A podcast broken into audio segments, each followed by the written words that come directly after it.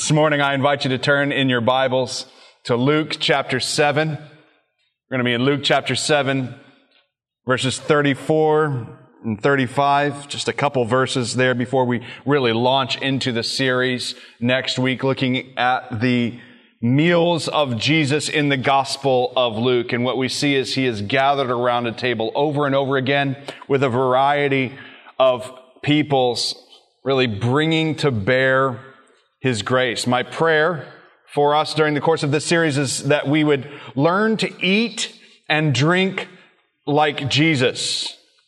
For the great goal of our faith is that we would dine with him in his kingdom forever. If this is our goal, ought we learn today how to eat and drink like Jesus does.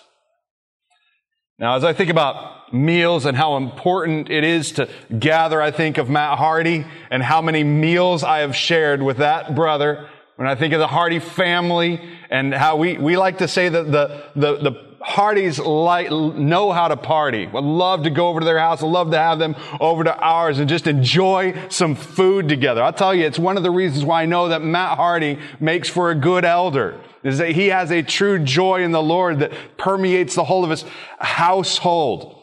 And uh, one of the things that Matt and I have come to say to each other uh, when we are fin- wrapping up a, a, night of hanging out and or lunch or sometime when he comes over for a sermon primer and we enjoy a meal as we're talking about the message for the coming week, we'll often say, "Well, till we meet, till we eat again," he'll say, and it's true. that's, that's probably what we're going to be doing the next time we get together. Eating is so important, and some sweet things happen around those meal tables. You can probably remember, many of you, how important it was when you were in school. Like, you know, around the elementary school table or middle school or high school, you'd sit down. You've got your tray with that rectangular pizza thing on it. And, and you sit down on that first day of school and you're just not sure. You're not sure who's going to come and sit down next to you. And you knew how important it was when that first person finally came by and took a seat there. How important it is when we find someone to, to dine with. If you can call sitting in a cafeteria like this dining, I suppose. Now, this morning, as I was thinking about that reality, I realized I have to make a truly tragic confession. Um, in my lunchroom in elementary school. I was assigned to seat uh, to sit with seven other elementary school students, and I think it was maybe third grade or so. Um, one of those kids that was at my table, her name was Charity. And she didn't fit in very well with the other kids. She was often picked on. And to be honest, as my mom and I spent time in later years thinking about those classrooms, we, we observed she was really picked on by the teacher as well. It wasn't a good situation. And as we would sit there with charity among this table of a, one of the kids at some point during the course of the lunch would inevitably at some point lift his hands in the air and say, whoever's touching the table loves charity. Right? I mean, obviously, you know. And all of a sudden, all the kids would, hands would go up and I was stuck there. I remember my conscience was stung over and over again when that would happen and I couldn't lift my hands off the table. Now, before you think that there is really any virtue in that, I very quickly used my supposed faith as an escape.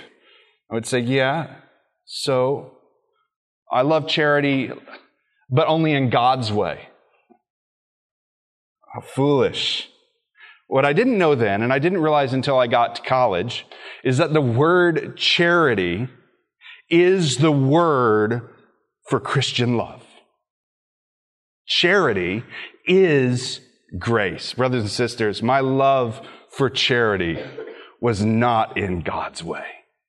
We're going to see that so quickly in the scriptures this morning. If I loved charity as Christ loves charity, I would have stood up from my seat that was across from Charity. I would have walked around the table, sat down next to her, and enjoyed eating and drinking with charity that day? Is this not what Christ has done in the Gospels? And is this not what Christ has done in the gospel? Let's consider Luke chapter 7. Luke chapter 7, verses 34 and 35.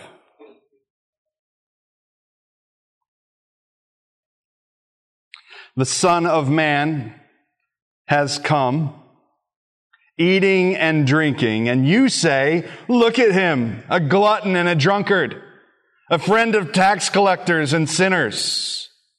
Yet wisdom is justified by all her children. Heavenly Father, something tells me we have much to confess. I know I've already tipped my hat. I have much to confess. I've, I've hunkered down. I've sat in place. I've made excuses. I've pretended to be religious while calling you a drunkard and a sinner. We have much to confess. Lord, I, believe this morning that we have much to realize. Lord, I pray that we would see who you actually are, see the way that you have actually walked, see the gospel that you have actually accomplished, see the table that you have actually set. And having realized these things, because your word illumined them to us this morning, that our recollection of the whole of the scriptures would call them to mind, then we would have something to confess that you are the Lord and you have come to dine with your people. Thank you, Lord. Pray that would become our confession, even for those who are far off this morning, that you would work in hearts, and for those who claim to be near, to claim to have a seat at your table. Lord, I pray that you would do a transformative work to draw us actually near to your heart of grace for the people who are yet far off. Thank you, Lord. We trust you for this work that only you and your spirit in our presence can do. We pray this in your name. Amen. We're working through this series with, uh, uh, to be honest, just a lot of help with, from a book called A Meal with Jesus, a study of the meals of Jesus in the Gospel of Luke by Tim Chester that is available uh, at the guest table as well. If you'd like to pick up a copy, we'd ask for a donation of $10 if you have it. If you don't, please take it, enjoy it, read it with us together. It is a wonderfully helpful book, but what we will do is we aren't studying uh, some book written by Tim Chester. We are joining Tim Chester in studying a book of Luke. A book written down for us that is profitable for us. And the first thing that we see in our text this morning in Luke chapter 7, verse 35, as we see 34, the Son of Man has come eating and drinking. This is the manner of his coming eating and drinking. Now, the Son of Man, who are we talking about? The Son of Man is Jesus' favorite term for himself. It refers back to Daniel chapter 7, where the Son of Man is, is given by the Ancient of Days. He's given a few things. He's given an everlasting dominion and glory and a kingdom that shall not be destroyed. Or make note of that. What, when Jesus uses the term Son of Man, he is claiming that, that he's that one, one sent by the Ancient of Days, and he's given an everlasting dominion and glory and a kingdom that shall never be destroyed. So, what is it that a people of the Messiah, a people who are awaiting the coming of the, the, Son of Man, what is a people like ourselves as we look at Christ who we know to be the Messiah, what do we expect to see when the Son of Man appears? Remember who he is. Glory, dominion, kingdom, eternal. What do we expect to see? What will he do? What is Jesus going to do when he inaugurates a kingdom, right? Will he raise a mighty scepter? Better yet, will he rule with an iron fist? Will he establish a disciplined and fearsome army, right? That's what the Son of Man will do when he comes, right? Jesus answers that question right here. In the scriptures, we have three places where Jesus explicitly goes out of his way to say why the Son of Man has come. All right? In two of those places, in Mark chapter 10, 45 and Luke 19, 10, he explains the why of his coming. He says in Mark 10, 45 that he came not to be served, but to serve and to give his life as a ransom for many. And in Luke chapter 19 verse 10, he explains the why of his coming, and he says that it is to seek and to save the lost. This is why he is coming. Let, let us not lose sight of that fact that his dominion, his glory, his everlasting kingdom is one that is established because he's given his life as a ransom, not just because he dined with someone. All right? Let's not lose sight of that, but because he saved a people. And he's heralding that in these meals that we will see. We didn't expect him to serve. We expected him to conquer. No one, no one expected the third thing that Jesus has to say, though. Jesus, in our text this morning, he says not just the why of his coming, he explains his great strategy. He explains how he is going to go about heralding the good news. He says, the how of his coming is the Son of Man comes eating and drinking. The mission of Jesus is to give his life, to seek and save the lost. We'll, we'll, we discover in the Gospels exactly what Jesus means by the mission when we see him lay down his life on the cross. This is his mission. This is his purpose. He is coming to lay down his life in the place of sinners who deserve the cross that he dies on, but he dies in their place that if they confess him, believe in him, repent of their sin and turn to Him, they receive grace and forgiveness. So that when He takes up His life again in resurrection, all who have placed their faith in Him are not only forgiven, but enter into His everlasting kingdom. This is the mission and the why of Jesus coming. But how did He go about the proclamation of that good news? We have the how and the when and the where of his mission. And it goes something like this. The Son of Man came eating and drinking. I think you get the point.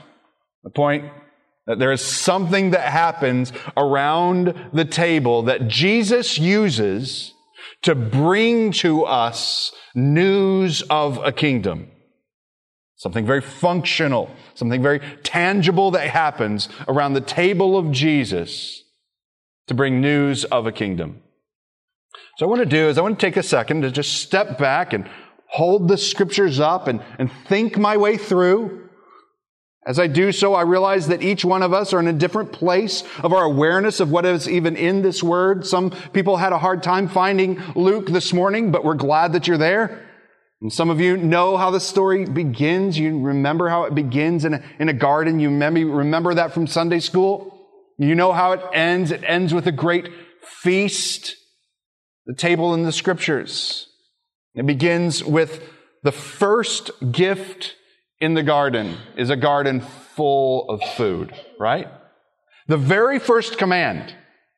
Some of you have already skipped to the end of it, but you skipped to the beginning of it.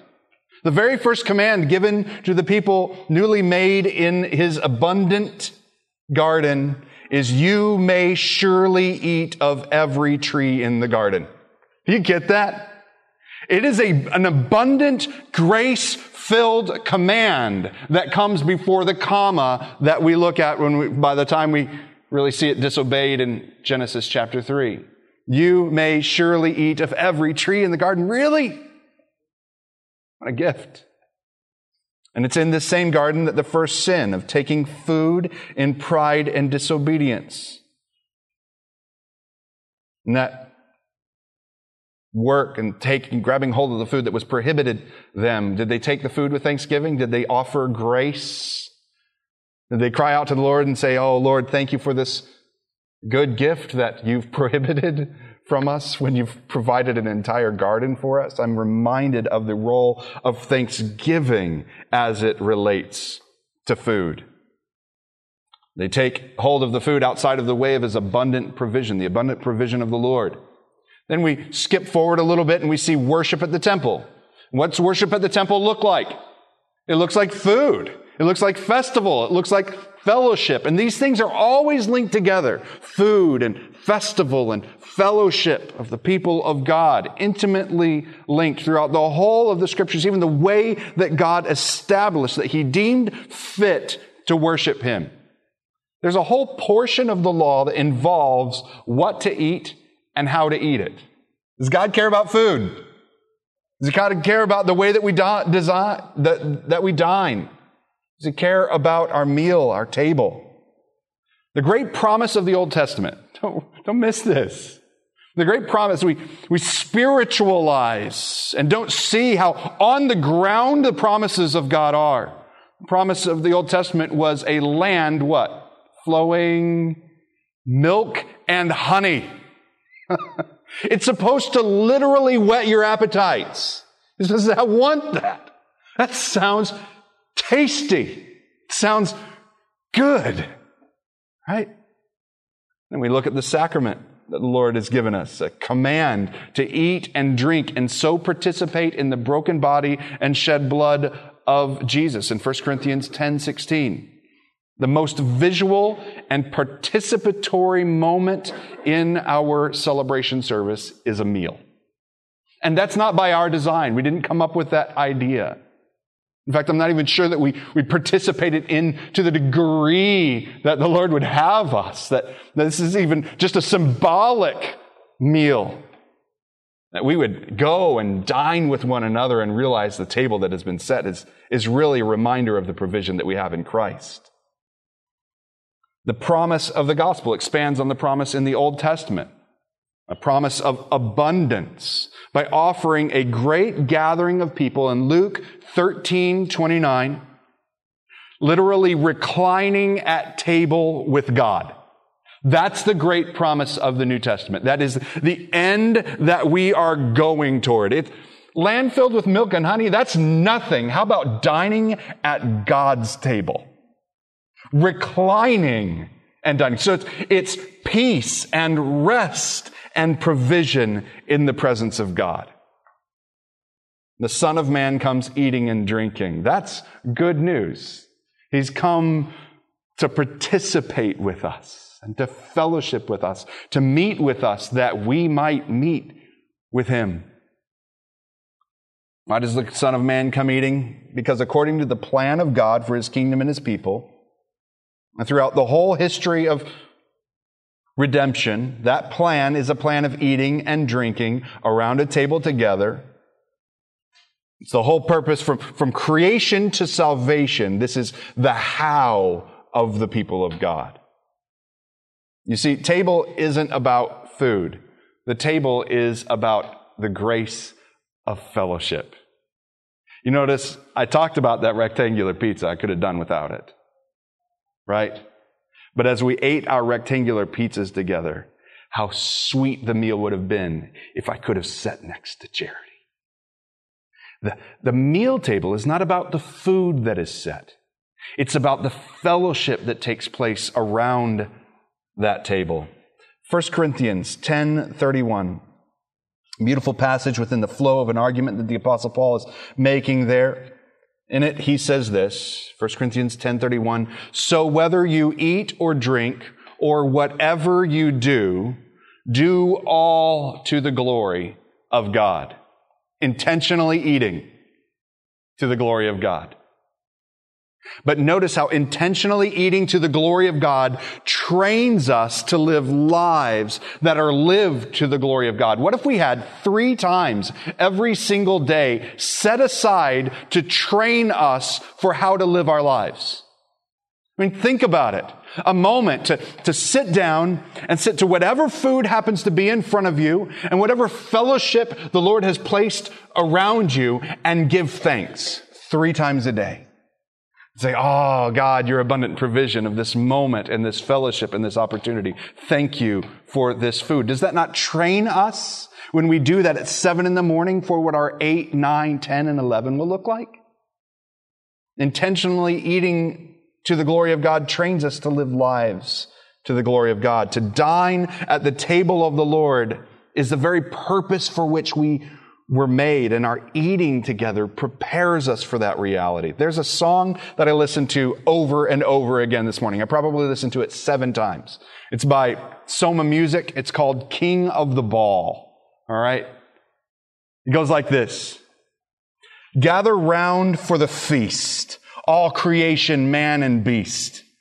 At the center of it all sits the king of the ball. Play the trumpets and the melodies.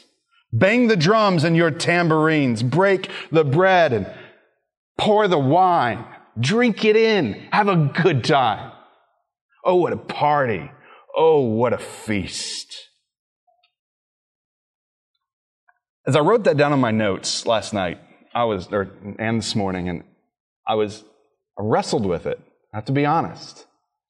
I, love, I love those lines. If you listen to the song, the, the guitars and the drums and some of the just raucousness that you hear as the party's happening in the background of the song, it's, it's emotive. There's a line at the end of it. It says, Oh, what a party. Oh, what a feast.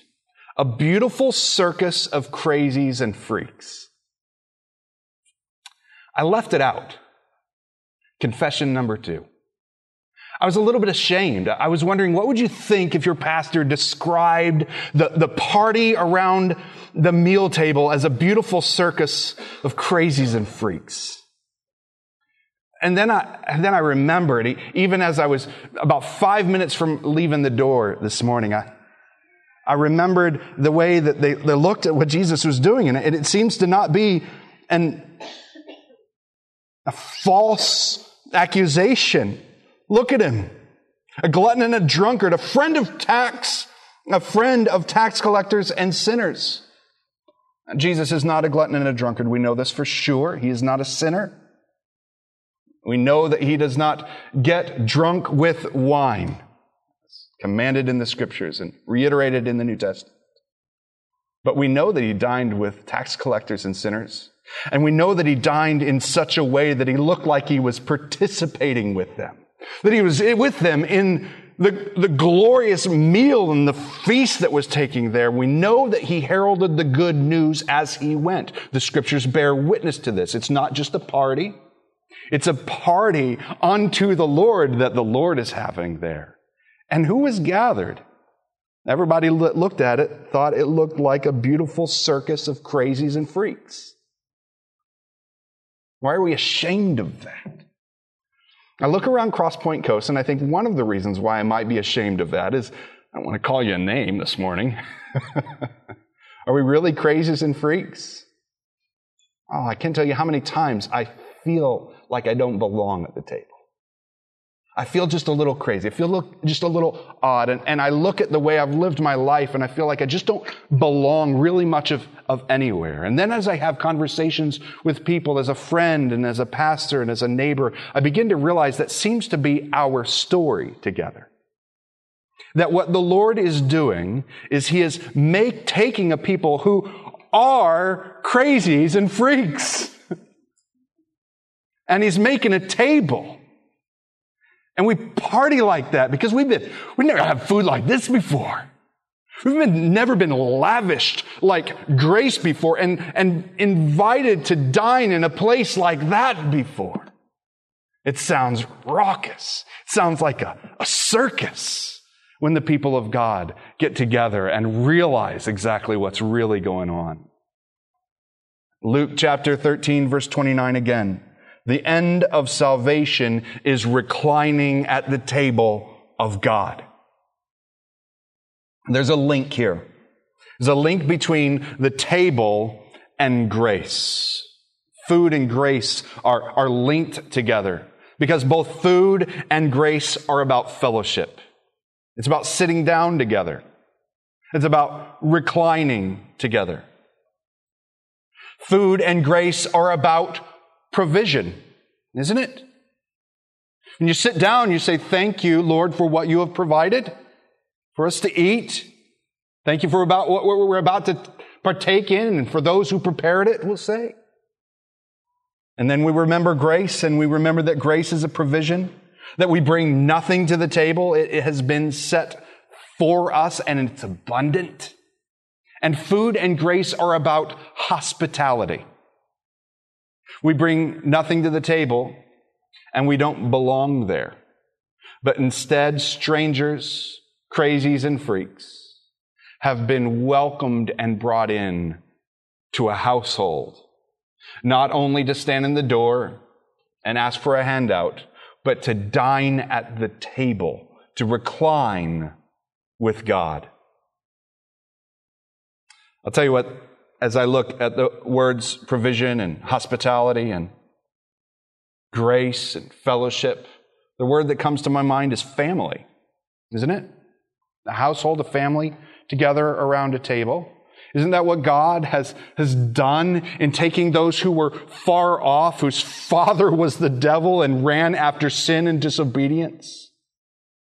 And through his work on the cross, that he is about to perform even as he's dining with sinners and tax collectors, he's calling them into the family by means of what he would soon accomplish.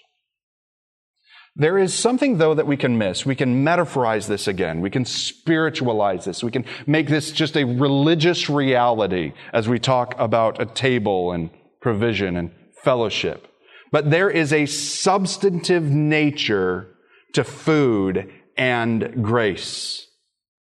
The table takes this beautiful, theological, doctrinal reality of grace and gives it a tangible substance and a physical reality right here, right now.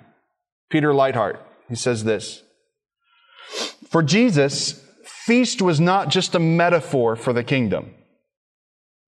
As Jesus announced the feast of the kingdom, he also brought it into reality through his own feasting.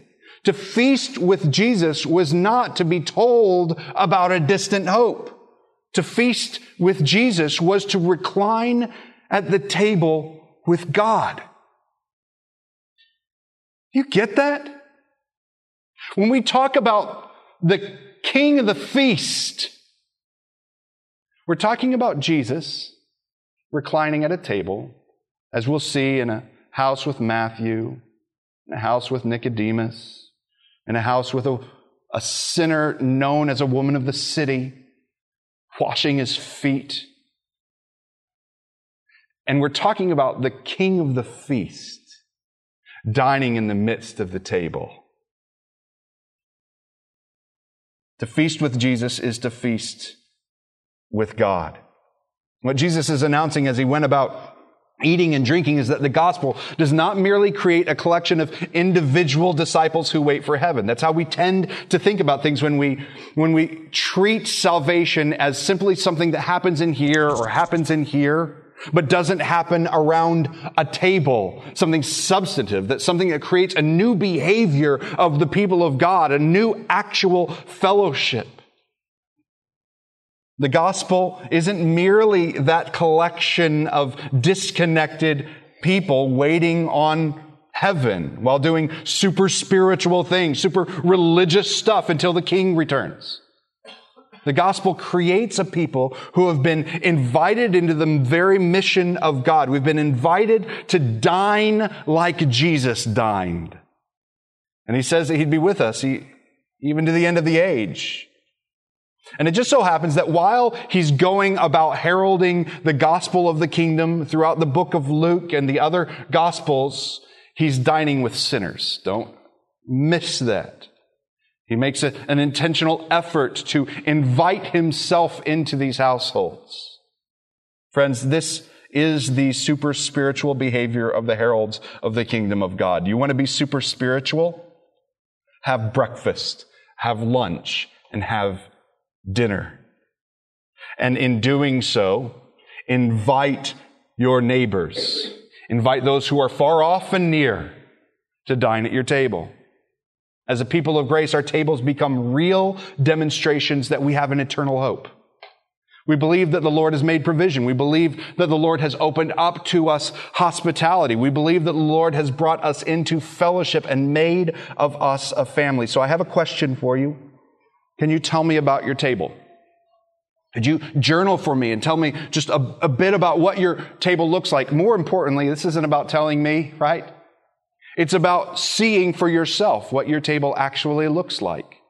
What do your meals look like? We all have one. We all have a table. You might say, I'm not much of a cook. I'm a bit of an introvert. So am I.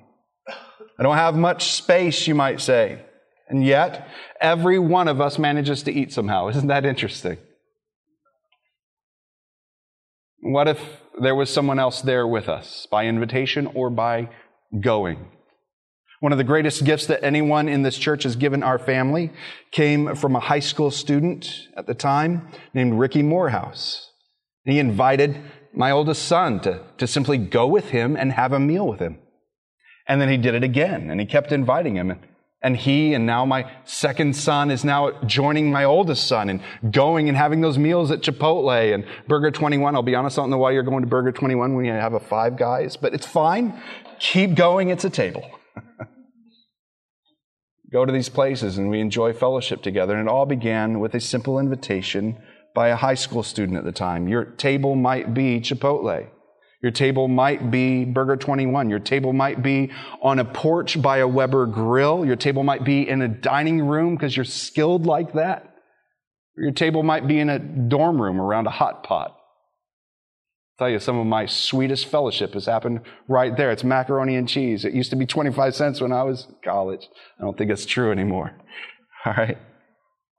Crosspoint Coast does not have a detailed strategy of ministry programs by which we will take Brevard County for Christ. And this is what's happening. Christ has a dominion. He has a glory. He has an eternal kingdom. He will take Brevard County. And we have been invited into that mission. But our grand strategy really doesn't look all that grand when you look at it. The way of our ministry is the way that Christ went about his proclamation. Our ministry is a practical demonstration that we believe in the way of Christ's kingdom. May it be said of us simply, they came eating and drinking. They were friends of sinners and tax collectors. How will this be so? How will we be accused of this? Because we make our way around the table and sit down with the downcast and rejected in Christian charity. And we confess when we have not done so. My prayer is that the wisdom of hospitality may be found as we take delight in Christ, that we take delight in the way of Jesus, the way of Jesus from the first command at creation to the final command as we recline at table, as we have fellowship together with our God, and that our neighbors, as we delight in Christ and as our neighbors are brought into that fellowship, they too will hear, hear with our words the proclamation of the gospel among one another and to them, and so come to delight in Christ themselves. Let me give you a little illustration before we close. At Crosspoint, we don't think of our ministry as a mess hall. We don't think of our, our ministry as a buffet table. Now, it takes place in an elementary school cafeteria. All right, I get it. For about an hour and a half per week. But what is our ministry like? Is it a mess hall? Is it a buffet table? Our ministry isn't efficient. Our ministry here is not institutionalized like a mess hall. Neither is it a series of buffet programs individually catered to consumeristic wants of the individuals in our community that are so already separated from one another that our ministries just further affirm that that is the way of the kingdom of God. Now, it's not a buffet set of programs. It's a long, slow meal that lasts into the evening and moves into the living room and finishes with coffee and conversation. It's a place where we might actually be called friends. Friends with those with whom we have dined and among whom we've ministered. We ought to look like a people eating and drinking with saints and sinners at the same time. Literally.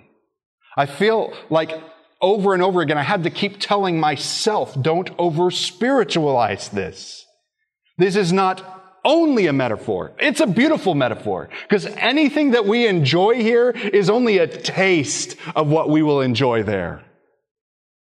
But it's more than a metaphor. It's real. It's actually practicing hospitality, actually expending our meal table with grace.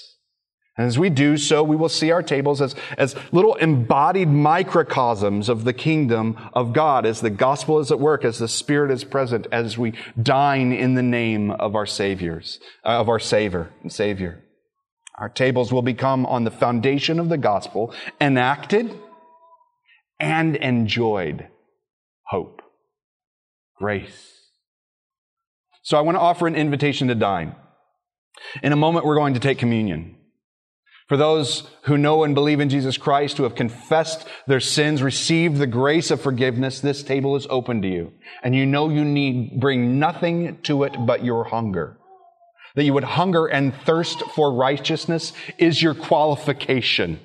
That if you have filled yourself up with some other thing by which you would come, Friends, we are disqualified, but as a people in need, as a people repentant, and a people who expect to be met with grace, there is the qualification of faith. We come and remember, we come and we fellowship, we come and we dine, and then we go and we set the table again during the course of our week. A table that's inviting a friend or a neighbor or a coworker or a stranger to eat with to pray for an opportunity and leverage the conversation to be a herald of the gospel. And for those who do not know or have not yet trusted in Jesus, perhaps you don't think that you're worthy to dine with Jesus, to fellowship with a holy God. Perhaps you're still trying to pay your way by living a certain way that you have conceived of, to clean yourself up a little bit, to look like you belong with the other people who are walking up. I'm telling you, it's just because you haven't noticed that they're crazies and freaks too. The only means of our approach is through the forgiveness that is offered up to us by the Christ who has set the table.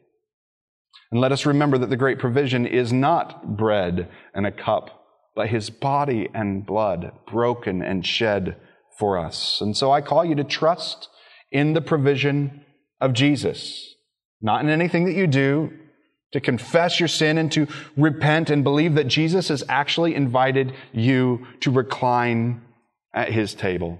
Practically and functionally, I want to leave you with this challenge. Joyce Rep has worked with the Connections team and others to put together uh, an opportunity. There's a, an element even of this opportunity that's like, ah, but I just, if we were doing this all the more, maybe we wouldn't, wouldn't need, even need this, but sometimes a special little party is fun. So we've arranged a special little party. We're calling it Salt Shakers. And uh, out in the at the connections table are six uh, bags, and each one of those bags represents a meal that some household has promised to prepare this summer. And we would love it if the households who are gathered here this morning would fill out their name on, on one of the cards and drop it in one of those kinds of parties. Fellowship with us this summer. Then we'll announce who it was that was throwing the party, intentionally trying to, to mix things up a little bit, try to look at it and say, what's a party that maybe I wouldn't even normally go to? Go fellowship with the people there. But I'll tell you, if we think that we've really done something neat, you're right. it's neat. It's fun. It's good, but it's not the whole of our mission. The purpose of the event is to shake us up a little bit, is to remind us that we have a fellowship here that at one point in time was extended to us. That at one point in time, somebody got up, went around the table, and told us of grace and invitation to come. And so I invite you, use it as a reminder that that's just one night of a whole summer and open up your home. Go to a place. Find someone to fellowship and don't feel like you have to do something particularly special. Don't make it a salt shaker event that time. Just make it a Weber grill or some mac and cheese. And in those places, we have found and we have seen in Christ that the Lord would herald good news of his gospel. Let's pray.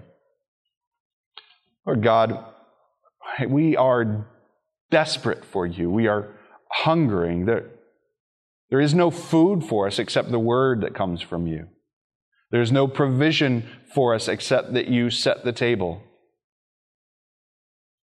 There is no family that will endure except the family that is found in you. So, Lord, I pray that you would cause us to believe that, that you would transform a heart that is still running from that, and that you would cause our households and our fellowships to increasingly look like that, and that we would be patient. That only Jesus is Jesus. Only you are perfect. Only you are wise, that your wisdom shows the fruit by its children. And that we would be patient as each one of us struggles to walk like you. That if we fail to receive an invitation, that we would wait or we would go. Lord, if the way that we party or something that is said sounds like something that a, a crazy and a freak would say, we would remember the grace of our God upon us. Lord, that your grace, repentance, your favor, and your abundant provision would shower on us, be lavished on us in all wisdom and insight. We pray that this would be the means by which Brevard County is invited to your table. Lord, make it so and, and in such a way that it's obvious that it's the table of Jesus that we have been, been invited to. Thank you, Lord. We pray this in your great, glorious dominion and kingdom name. In the name of Jesus, we pray. Amen.